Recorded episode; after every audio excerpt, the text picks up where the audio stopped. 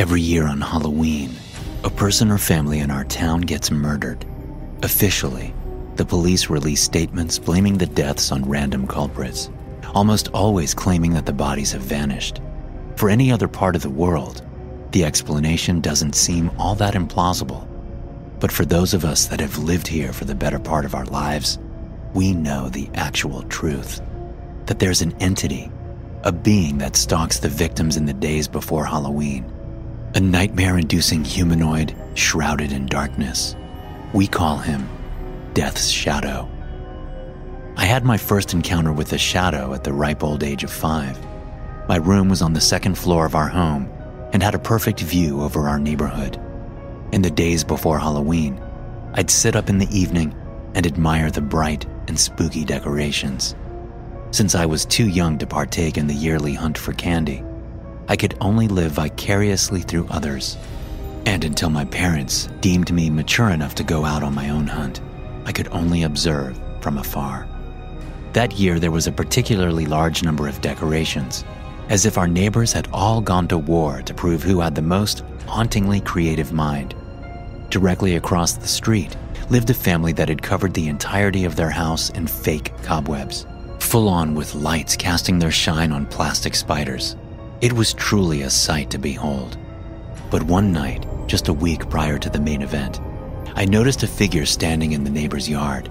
He first caught my eye due to the darkness of his being, akin to a silhouette magically defying the lights around him. All I could see was his sickly thin outline and oddly long arms. On his head, a few thin strands of pitch black hair emerged, but his actual facial figures were obscured by an inexplicable shadow. At first, I thought he might be part of the decorations himself, but the longer I stared at him, the more a feeling of impending doom sank through my body. It was an emotion that was all too overwhelming for a five year old child. And without really knowing why, I started bawling my eyes out, running into my parents' room for comfort. I told them about the strange, evil man standing outside. But by the time they went to verify my claims, he had just vanished. Of course, since I was a kid with an overactive imagination, my parents were right to doubt my bizarre claims. Their logical explanation was that I'd been half asleep. The tired mind can play tricks on one's eyes, and for that blissfully ignorant moment, I believed them. But despite the haunting memories of the prior night, nothing could deter me from spending the evening staring out at the spooky streets. Sure enough, the man had returned, and that time he'd moved out from the yard onto the street. Even the streetlights didn't seem to touch him, leaving him free from any illumination, a perfectly dark soul just staring into the night. I closed the blinds and tried not to cry. I pinched myself to check if I was dreaming, finding comfort in my parents' reassurance that I was making things up. As I finally found the nerve to peek outside once more, I realized that the man was gone. It became a nightly ritual after that. I kept admiring the decorations until the man showed up, and each night he'd move just a few steps. After a week of spying on the entity, I realized he was moving towards a specific house, one belonging to the Johnson family. As Halloween approached, the man kept getting closer and closer to the house. I tried to warn my parents, worried about what might happen once he arrived there. But no matter what I did, I could never get their attention quick enough to show them the man before he vanished. It got to the point where they threatened to take me to a doctor, at which point I promptly stopped talking about him. Then the last day of the month finally rolled around. Hundreds of scarily dressed up kids and teenagers poured out onto the street, frantically searching for candy. Among them stood the shadow, but to my surprise, not a single one of them seemed to realize he was there. He just stood idly by at the front door of the Johnsons' house, not knocking or trying to enter. And before the clock had struck midnight, he was just gone. Not much happened in the following days. The shadow seemed to have been erased from reality, and everything stayed calm in our neighborhood. It wouldn't be until five days later before police noticed that the Johnson family hadn't been seen since Halloween. The police were quickly alerted, and by the end of that day, dozens of law enforcement personnel had gathered around the house. Four covered up stretchers were carried outside, presumably holding the bodies of the entire family. The Johnsons had been slaughtered on Halloween, and from what the rumors told, it wasn't a pleasant way to go. I only personally found out about their brutal deaths several years later. People claimed that the family had been flayed and split open. Every single organ had been removed, one by one. According to the alleged forensic pathology report, they'd been kept alive and aware for most of the ordeal. And despite the bloody horror show, no perpetrator was ever found. I never told anyone about the shadow again. I had convinced myself that he had been a figment of my imagination, and for each passing month, the memory started to fade. But from that year on, a family in our town would be brutally murdered, always on the evening of Halloween. As a child, I only heard a few details about the murders, enough to know they were happening, but not how or who. But for each passing year, witnesses would mention a man covered in darkness appearing in the days before Halloween. By the time I'd made it to fourth grade, every child in school had heard about him, though only a handful claimed to have actually seen him. The murder method was always the same flayed skin and organs removed with surgical precision. Strangely enough, no one ever heard them call out for help. They were somehow kept alive to suffer but were always unable to fight back or scream. In the following years, all Halloween celebrations stopped. People tried to hide away in their homes, locking all doors and windows, but nothing ever helped. Throughout the year, people would plan possible escapes, but no one ever survived an encounter with the entity only known as Death's Shadow.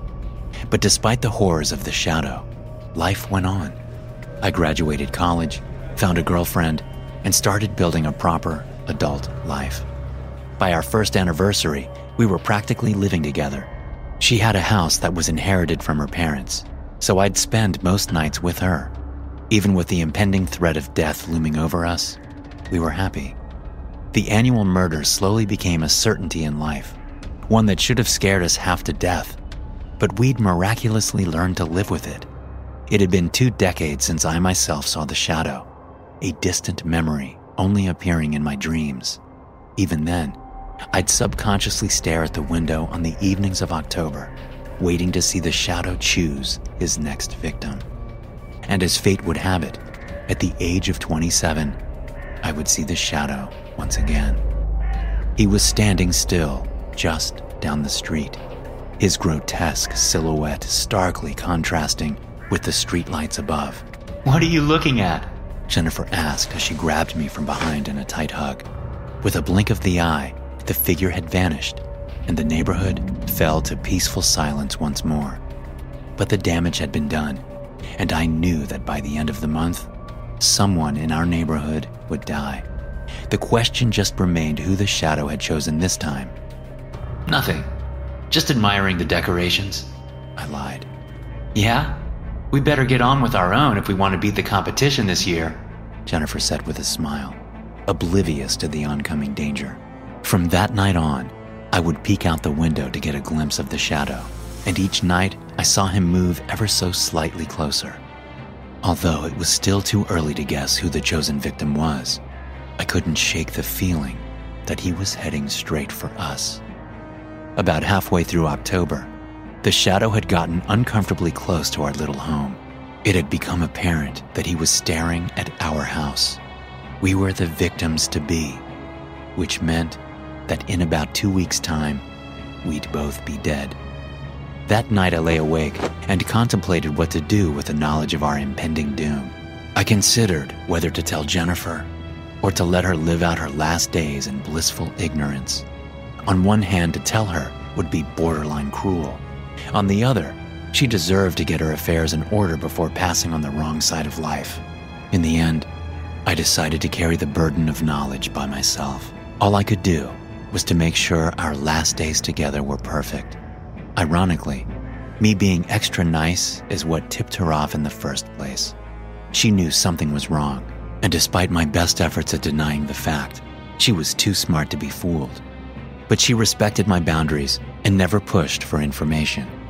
Maybe a part of her knew what was coming, or maybe she just wanted to give me space. On the last few days of October, the shadow had reached our doorstep. It was the closest I'd ever gotten to him. The apparent clothes he wore were just fleshy extensions of his body, charred as if fire had consumed his entire skin. In place of his eyes, all I could see was thick scar tissue. As the eve of Halloween finally arrived, we were huddled up on our sofa, watching through a list of cheesy horror films from our childhood. Jennifer fell asleep on my lap, slightly buzzed on red wine and Halloween themed shots. It was a truly happy moment, a perfect evening to end our lives. I stayed awake watching the movies as I envied Jennifer where she lay unaware of what was to come. As midnight approached, I felt myself drift off to sleep. Fighting my inevitable demise would be pointless. I just had to accept what would come and pray it wouldn't hurt too much. It wouldn't be until the morning light shot in through our window before I finally regained consciousness. For a moment, I had forgotten all about the shadow and though I could barely see in the harsh light of day, I could still feel Jennifer resting in my arms. Hey, you awake? I asked as I tried to get used to the light. No response. Jennifer? As my eyes finally adapted, I glanced down at my girlfriend, only to feel my heart skip a beat out of pure terror. There she lay, every inch of skin removed from her body, with my clothes soaked in blood. The shadow had killed her, but for reasons I couldn't fathom, I had been spared. Officially, the cause of death remains unknown because the police would never publicly admit that people in our town kept getting killed by a supernatural entity. I can't tell for sure why I remain alive. Maybe it's because I wasn't completely moved in, or because I'd seen the shadow as a child. Whatever the case, by the next time the next Halloween comes around, I swear to God I am going to destroy Death's shadow. Thanks for listening. If you enjoy these stories, be sure to subscribe to the podcast and check out some more of my episodes here.